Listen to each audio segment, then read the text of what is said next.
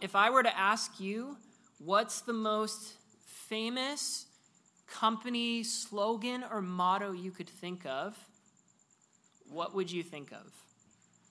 So, a, a, a, a motto or something that a company brands themselves as. When you think of this company, you think of, of their slogan. Try and think of the first things that you would come up with. For some reason, and I think I learned something about myself uh, this week, the first things I thought of were all fast food companies. Um, so either that's really good branding or that says something about me. So I thought of uh, McDonald's. What's the slogan for McDonald's? Someone yell it out. Strong. I love how the but up up up was part of it. Yes, I'm loving it. Always thought that was kind of a weird slogan. Like it's very cocky. Like you're gonna love it. Like it's either very intimidating or very cocky. But the whole point, right, is like you're gonna like our brand. Um, does anyone know Harvey's? Has anyone even heard of that company before? Yeah, just some of you. So when I was a kid, there was there was Harvey's, and by the way, I always got it confused with another fast food place, which is Arby's. Very yeah, right? Oh yeah, is Arby's like way better? What's Arby's motto? Someone yell it out. Wow, is that really what it is? I love how both the dudes and for some reason the ladies just went like a semitone lower. We have the meat. That's how they say it? That's so funny. I've never heard of that. That is even weirder than, than Harvey's. Harvey's is uh, Harvey's makes your hamburger a beautiful thing. Is that's that's truly what the motto is. Um, anyone else? Your one chance. Name out a, a motto or slogan that's very famous. Uh, Mel. What, what's that? That's so funny. Frank. Strong. Frank, I love that you said that because that's the one I'm going to bring up right now. Uh, in 1988, um, a very, very famous branding executive came up with the slogan, Just Do It, which, as Frank has already informed us, is a Nike slogan. Apparently, they went from somewhere around, I think it was 400 to 500 million dollars worldwide, which is a lot of money, obviously. But after that slogan, within only a couple of years, they went to 9.2 billion dollars just a ton. And of course, there's lots of other things involved in having a successful marketing campaign, but your slogan has a lot to do with it. Now, ask yourself the thought provoking question why does that slogan work? Just do it. Why does that slogan work? Why is that something that we recognize today? Why can that slogan generate sales? Um, why? How do you know that it is going to be successful? Well, I found someone online who wrote a professional article, and they explained the reason this way. The slogan is simple and effective in communicating its message. More importantly, it applies to all people, not just athletes. I don't want to go running. Just do it. I don't want to lift weights today. Just do it. These three simple words can be applied to fitness, along with many hardships that the American people face in everyday life. It allowed the average consumer to feel as if they were capable of achieving greatness when they purchased Nike gear. You might laugh, but it worked. Whether you are a professional athlete or just someone passionate about exercising, the message is inspiring and it speaks to the universal truth of pushing oneself beyond our limits. It promotes a non, no, uh, no nonsense attitude while remaining positive and inspirational.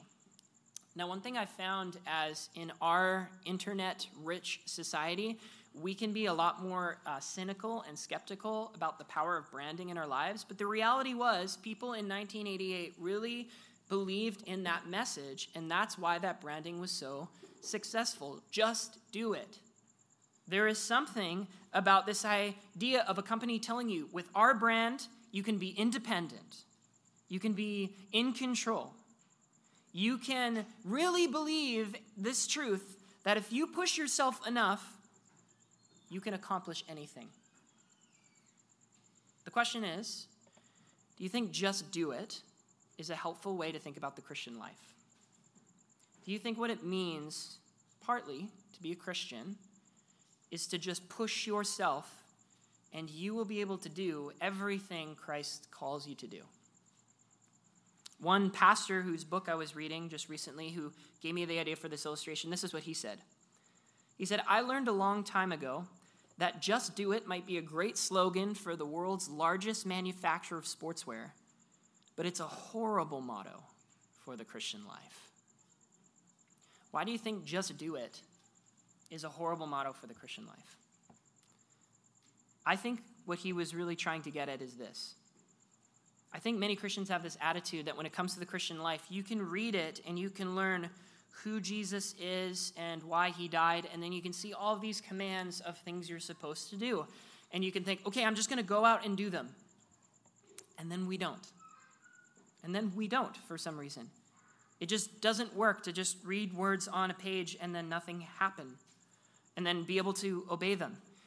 And I think that works double when you're thinking about some of the attitudes that you're supposed to have, namely joy. I think we can see the Bible and it says, Be joyful. In Philippians alone, Paul commands us multiple times throughout the book to be joyful, to have joy, to rejoice in the Lord. And then you go out there and you can't just rejoice. You can't just do it. It is difficult for some reason.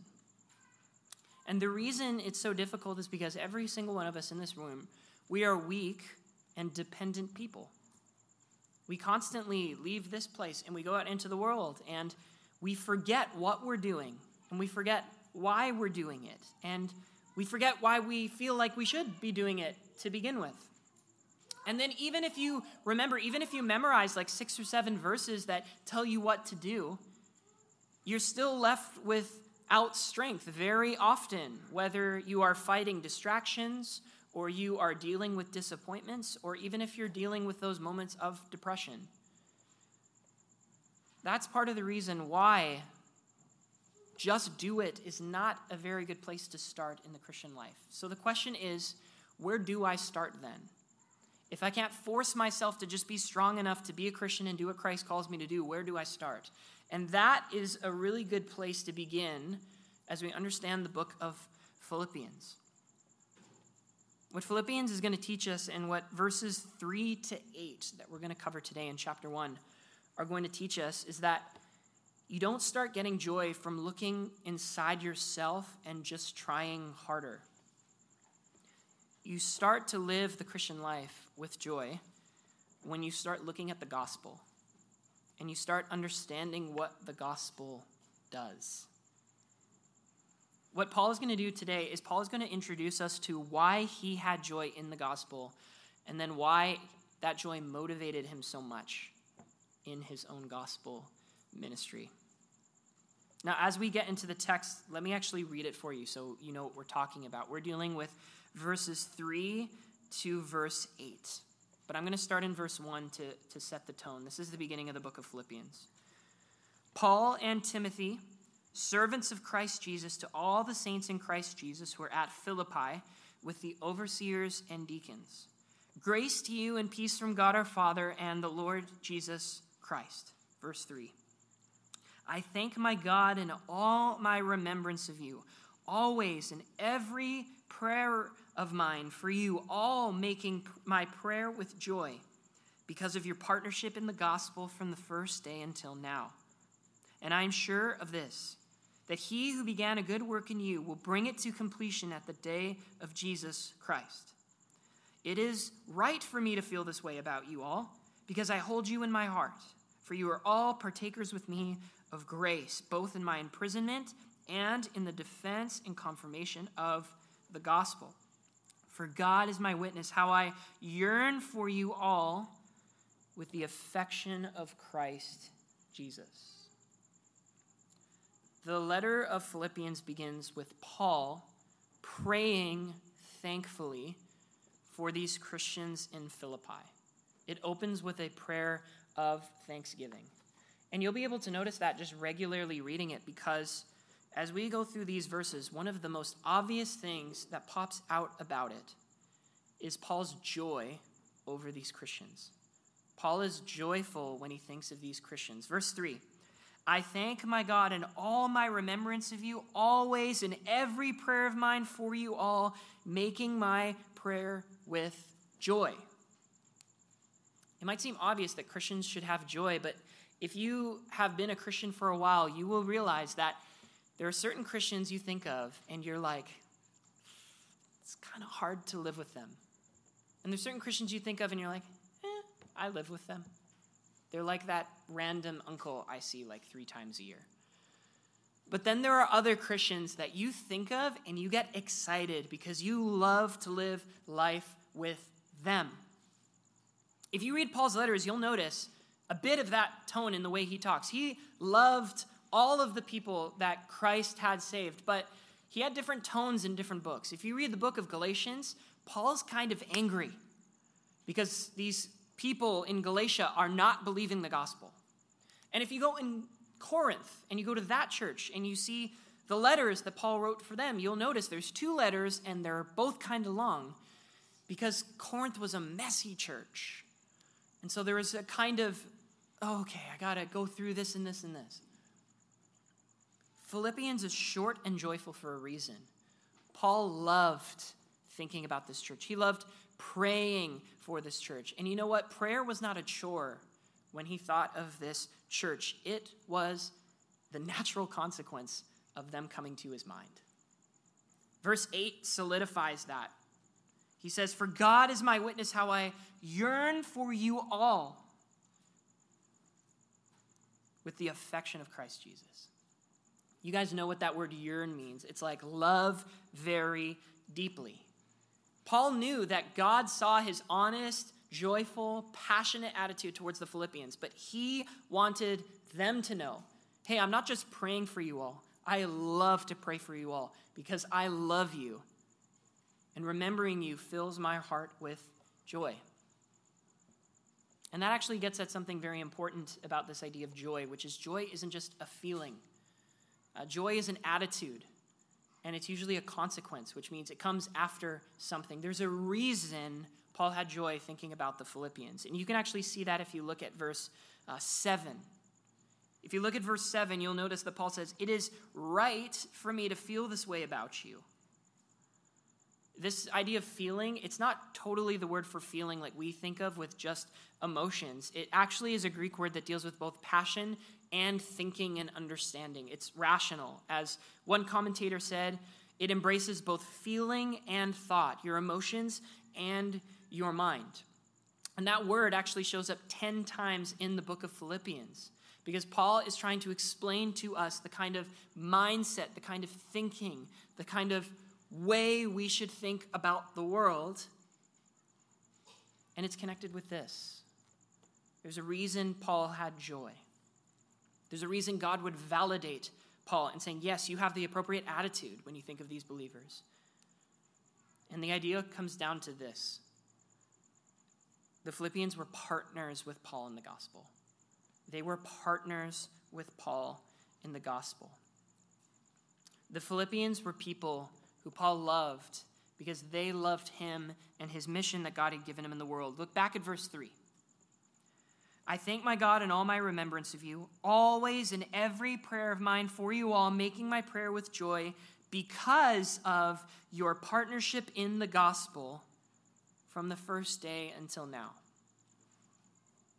These people wanted Paul to do what God called him to do, they wanted to support Paul. The main way that people note is that they did this financially. And actually, if you read uh, through the book of Philippians, you'll notice this. If you go in Philippians chapter 4, verse 15, at the end of the letter, he says, You Philippians know that in the beginning of the gospel, when I left Macedonia, no church entered into partnership with me in giving and receiving, except you only.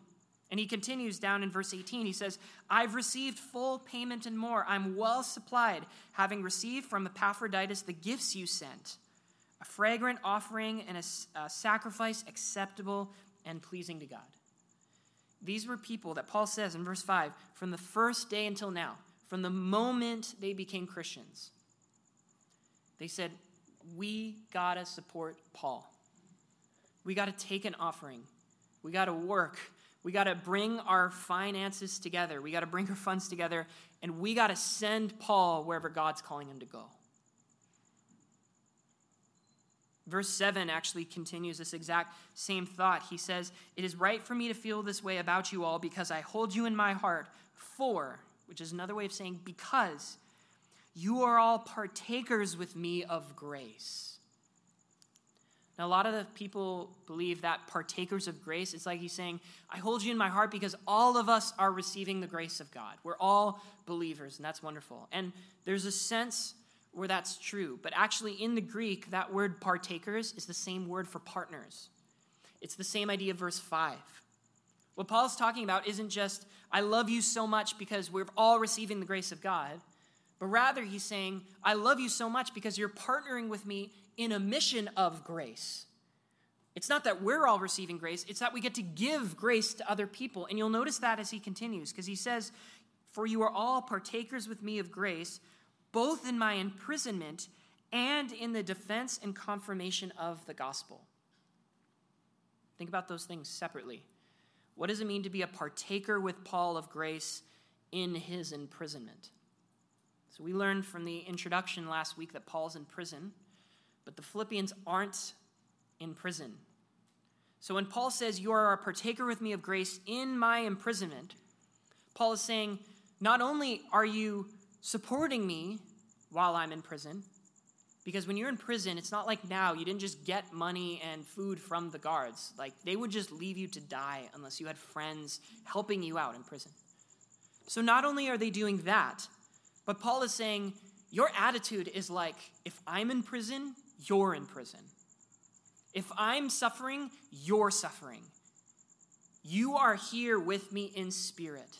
You are empathizing with me. But he's also saying this they're partakers with him of grace in the defense and confirmation of the gospel.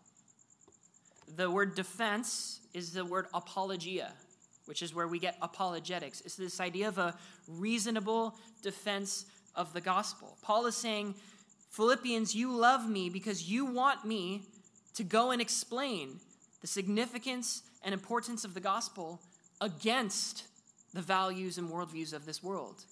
You want me free to explain to other people why the gospel is the only true way to live.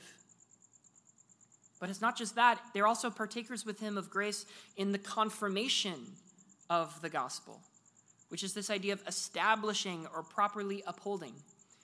It's the idea of saying, Paul, we love you, and therefore we want you free to keep sharing the gospel with people who already know the gospel so that they would know it more and love it more deeply and live by it more faithfully.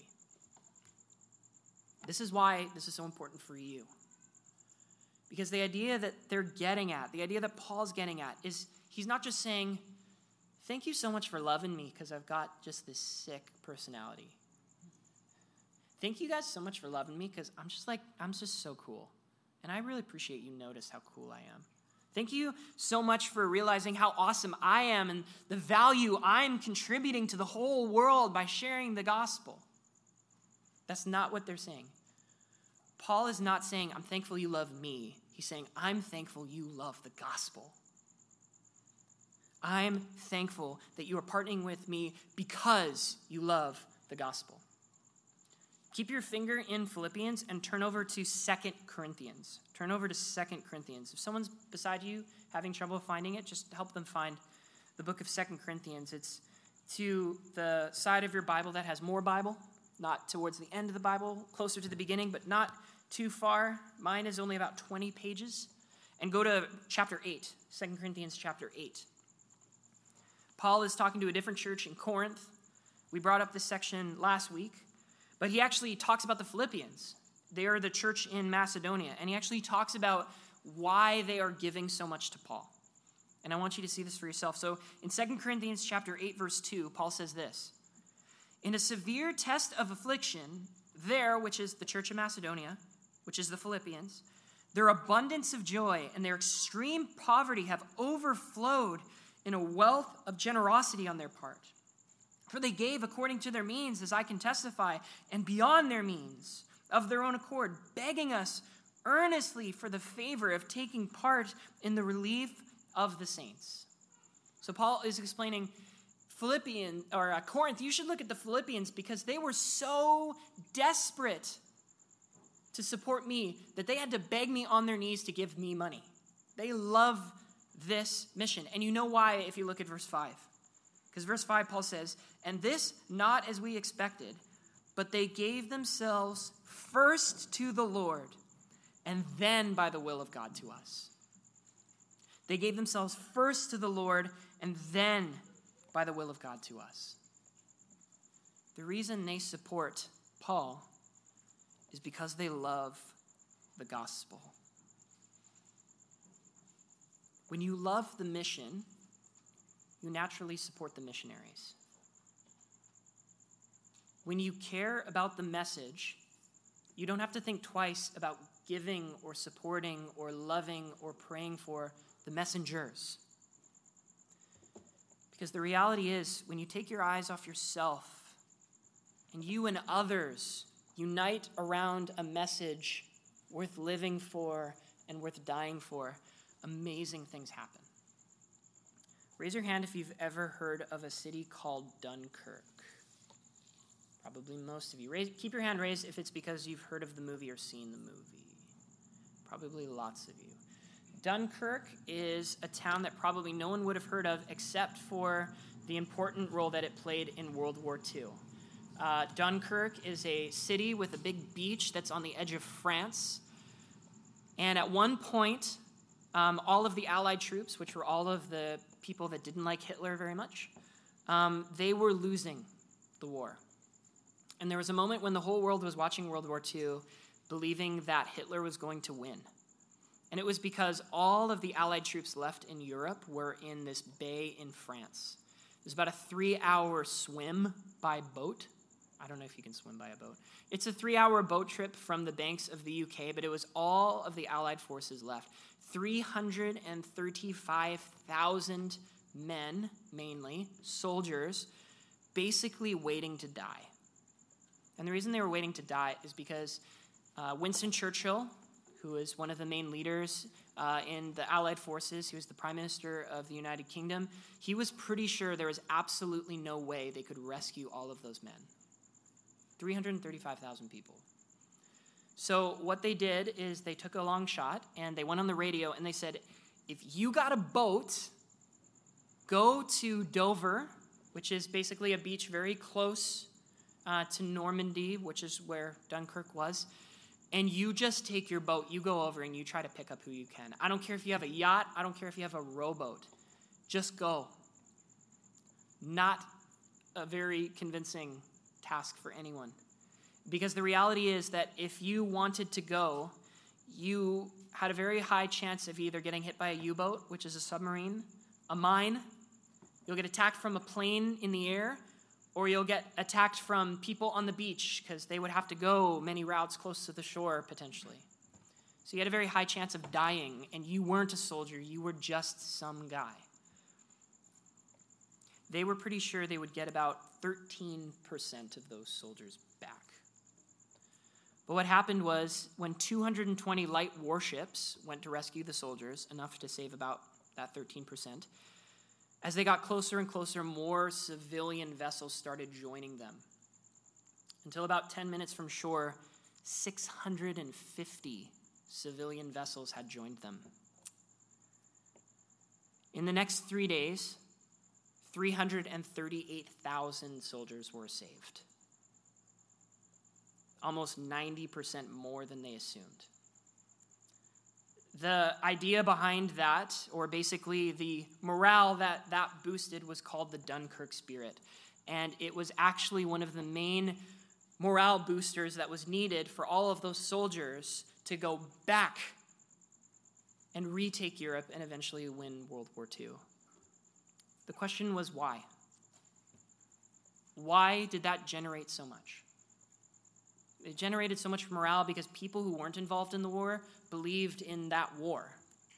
It's not that anyone wanted to fight, but they realized the message of saving people who were doing so much, saving people who were working so hard to try and establish freedom in more countries than just their own.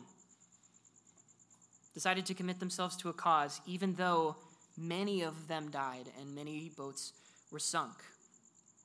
Because a lot of people realized if the mission is important and beautiful, then you don't need to force yourself to participate. You just will. And what Paul is insinuating here in his prayer, what we should naturally glean from this prayer is we're supposed to feel that way about the gospel. You know, it, it might feel worth it to go and rescue people from mortal death, from one death. But how much more excited should we be to participate in a mission that saves people from eternity? Eternity. We've been given a message that Christ can be ours forever. Not by you doing anything, but because of this message in which God has done everything for you to receive something you don't deserve adoption into his family, eternal love by God, not as a judge, but as a father, escape from an eternity of self imposed destruction, and life forever, like we sang, feasting in eternal joy. That's the message we have. That's the message that should naturally excite us and make us want to participate together in it. And there's something about the joy generated when it's not just you doing that, but when you have the confirmation and the affirmation of many other people who aren't just themselves saved, but desire that others would be saved. Some of you guys got a taste of that because of the Alaska trip this year. And I know, based from talking to a lot of you guys and then taking a survey online, a lot of the rest of you are excited about going to Alaska potentially next year. And that's good because I know many of you guys have heard stories about being able to go to a place in the middle of nowhere together and be able to share the gospel to people from very broken homes and from very broken lives who need to hear this message. And even though that's exciting to think about, and even though that's exciting to think about going somewhere so far to people supposedly so broken and sharing that kind of message, that of course is exciting. But the question is are you just as excited to do the same thing here? Because Alaska is not the only place in the world that has broken people. Alaska is not the only place in the world that has people who desperately need to hear the gospel, how their lives can be transformed by the security of salvation in Christ. Do we have an idea that we, we need a big trip to generate excitement to do something for Jesus? Or are we just as excited to do something for Jesus right now? Because the reality is that's really hard. It's actually not easy, I will completely admit, for teenagers to just naturally say, okay, this gospel thing is really exciting. Some of you have heard it most of your lives. Some of you are comprehending it but doubting it. And there's something about this gospel that you might comprehend, but it doesn't necessarily make you passionate and excited. Whether it's courage or boldness or whatever it is, it's very easy to feel held back from truly living out the call of the gospel. I think Paul knew that in a sense. And that's why in this chunk, he doesn't want to just say, I just, I just love that you're doing stuff. Because Paul wasn't worried that the only way he could be joyful in the gospel is if he saw a lot of people. That wasn't what got him necessarily excited. What got him excited is the certainty that God's mission would be accomplished. The certainty that God's mission would be accomplished. And I'll tell you how I know that, and it's in verse 3. It's the part we skip very quickly.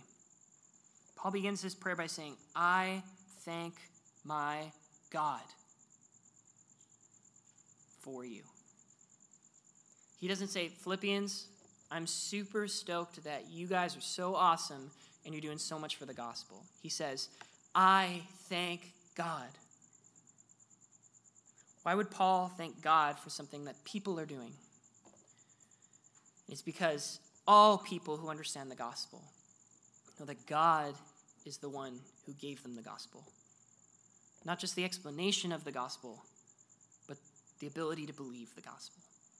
And that's how you get to this verse in the middle of this chunk that's probably one of the most famous verses in the entire letter of Philippians, and it's in verse 6, where Paul says this And I am sure of this, that he who began a good work in you will bring it to completion at the day of Jesus Christ.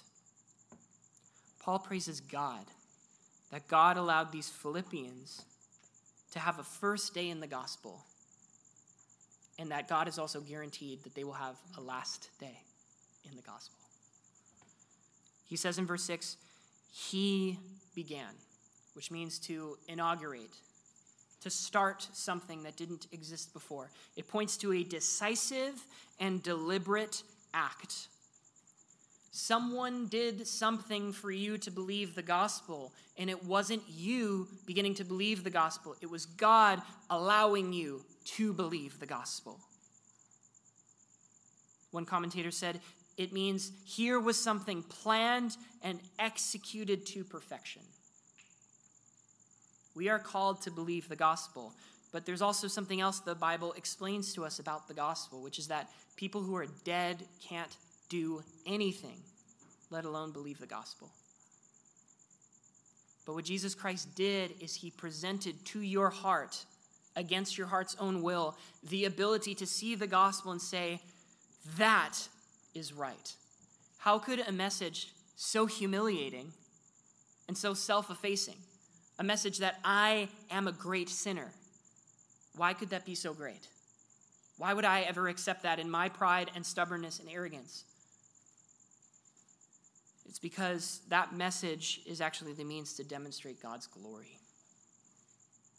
Not just in his sovereignty, but that life only makes sense if my heart truly believes that a perfect, moral creator would actually choose me to participate in worshiping him for eternity, feasting with him in joy forever, and then having the opportunity to have my life have a purpose. I love how one commentator explains this idea. Salvation would be a wretchedly unsure thing if it had no other foundation than my having chosen Christ. The human will, which means our ability to make decisions, it blows hot and it blows cold, and it's firm and unstable. It offers no security of tenure. But it is the will of God that is the ground of salvation. No one would be saved had not the Lord been moved by his own spontaneous and unexplained love to choose his people before the world was. And at that decisive moment, to open our hearts to hear and to understand and accept the word of truth, the gospel of your salvation. This then is assurance God has willed my salvation. Do you guys remember two weeks ago when we read in Acts the stories of those three people Lydia, the jailer, the demon possessed girl? Do you remember how Luke explained how Lydia got saved? Acts chapter 16, verse 14. The Lord opened her heart to hear and understand the words that Paul was saying. What Paul's trying to explain is he has so much joy when he looks at all of these different people in Philippi all these different people who have every reason to enjoy the comforts of being a Roman citizen in a Roman colony and receive all the pleasures this world has to offer. And for some reason, they hear this message and they join the cause. A cause that guarantees suffering, guarantees rejection by the world, guarantees nonconformity, guarantees uncomfortability. Why? Because God doesn't allow his children to bail on believing in him. Because God does something. And as verse 6 explains, what God begins, he also completes. He who began a good work in you will bring it to completion. God brings his people all the way home. Think about this from God's perspective. Imagine God sent his son to live a perfect life and then die and be punished and then rise again to prove that he could beat death. And that anyone who trusted in his son would be able to be with him forever, not because they're amazing, but because Christ did everything amazing that we were supposed to do. And Christ was punished for all the sins that we should be punished for. And then God is like, I really, really hope people believe in my son. I really hope. I hope it works out. Is that a gospel that you want to believe in? Or do you want to believe in a message from a father so loving that he would come to you and he would prove to your heart, you must believe in me? And he would make it so. Because he loves you enough to save you from yourself. The reason it's so important to get that is because it becomes so key to understanding Paul's joy in the book of Philippians. It's like this beginning thing that every other thing following rests on. God is sovereign and loving, and He has a mission that He's going to succeed in. And you get to be a part of it. And you get to partner in that together. In John chapter 5 verse 21, Jesus said, For as the Father raises the dead and gives them life, so also the Son gives life to whom he will. And later on, John says in the book of Revelation, in Revelation chapter 7, verse 17, For the Lamb is in the midst of the throne, and there there will be a shepherd. What do shepherds do? When their sheep run away, what do they do? He explains, He will guide them to springs of living water, and God will wipe away every tear from their eyes. God is going to do that. He's guaranteed to do that. And He's going to do it for many people like the Philippians, all sorts of different people, all of the people that He keeps mentioning. I thank my God in all my remembrance of you, always in every prayer of mine, for you all, making my prayer with joy. Later in verse uh, 7, for you are all partakers with me of grace. Verse 8, for God is my witness, how I yearn for you all saving so many people. And the means by which He is saving people is this message that He's given us, and by involving us in that mission, even broken, weak people like us. If you want an example of this, even from the Old Testament, read Ezekiel chapter 20. It's a long chapter. And it's a long chapter about how God's people are really broken and messed up and hypocritical and stubborn and it seems ridiculous that God would save people like us and then allow us to share the gospel with other people. But what you'll notice if you read that whole chapter is God says one phrase many, many times. He says, For my name's sake. He's explaining God has, has guaranteed that even through people like us who are so stubborn and broken, He's going to save us and use us to share a message that God will use to save other people because God is glorified in that. God is glorified to give us eternal value by allowing us to be together and enjoy the glory of God on earth together and share it with other people on earth for the rest of our lives and then all meet together in heaven and say, Yet not I, but through Christ in me. God's going to prove that he is worthy of being glorified by explaining the goodness of his sovereignty over everything, including salvation. And here's the ultimate application question for tonight Do you understand that? And are you excited by that? Because if you've ever been shared to scare the gospel with someone, you might not believe that. If you've ever been unenthusiastic to share the gospel, you might not understand that. If you've ever been bored by the gospel, you might not understand that. Which doesn't just mean you need motivation, it might be your opportunity to look at your heart and understand Am I really saved? Because it's not just the message of the gospel that gave Paul so much joy and gave him joy that other people were partnering. It's the assurance the gospel promises. I'm going to share the gospel with all sorts of people and some people will believe, and some people won't believe. But for every single person who does, that's a miracle that God allowed me to witness. It's a miracle He allowed me to participate in. Let me give you one other verse to really just get this in our heads, not just the, the truth of this, uh, but the joy that's behind this. It's in, in 1 John chapter 4, where John says this Beloved, let us love one another, for love is from God, and whoever loves has been born of God and knows God. Anyone who does not love does not know God, because God is love. In this, the love of God was made manifest among us that God sent his only Son into the world so that we might live through him. And this is the key verse. This is 1 John 4:10. And this is love, not that we have loved God, but that he loved us and sent his Son to be the propitiation for our sins. Do you want to love people more? Do you want to be unified with people? Do you want to be that person who's not worried about what other teenagers think about me. All I care is that they, even against their own will, might know the gospel so that they might know the God behind the gospel and have an eternity of joy with Him. Let me end with a story. When I was in seminary, I went to Albania, which is a country not a ton of people know. It's in Europe, it's across from Italy. It was a country under communism for 40 years. They didn't know basically any other country existed. And there was a church there, and I got to go with a friend and six other people around our age, and we got to go and teach English to people.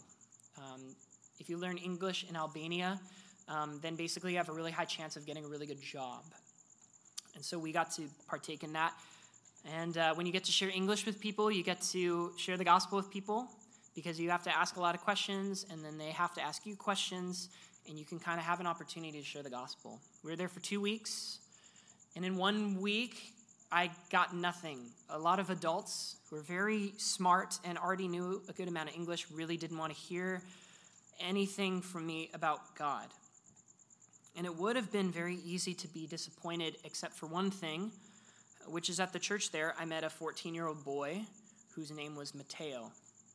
And Mateo was the only Christian in his family. The rest of his family was Muslim. Uh, he had said that he had got connected to the church, and within the last year, he became a Christian.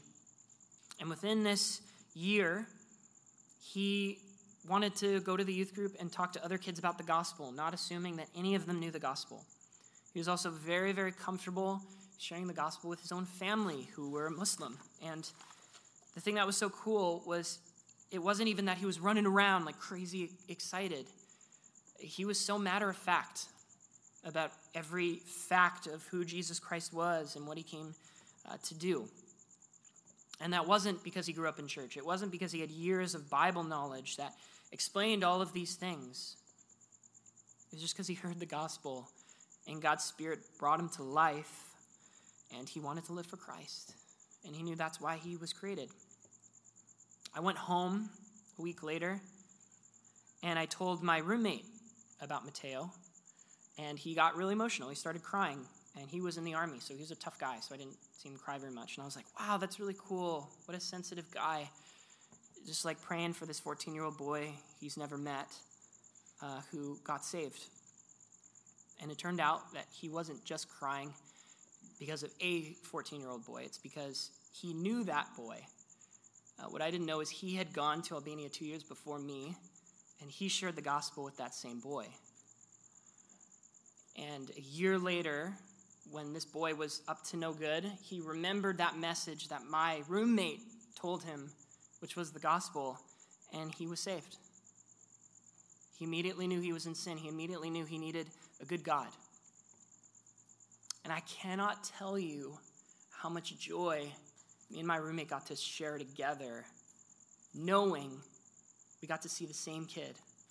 A kid he met who was a stubborn and uninterested in the gospel as you can imagine, and me seeing a completely different boy. God really saves people. And He really saves people through broken people like us. And He really gives us the opportunity to see God doing that. And the question we begin Philippians with is Are you excited about that mission?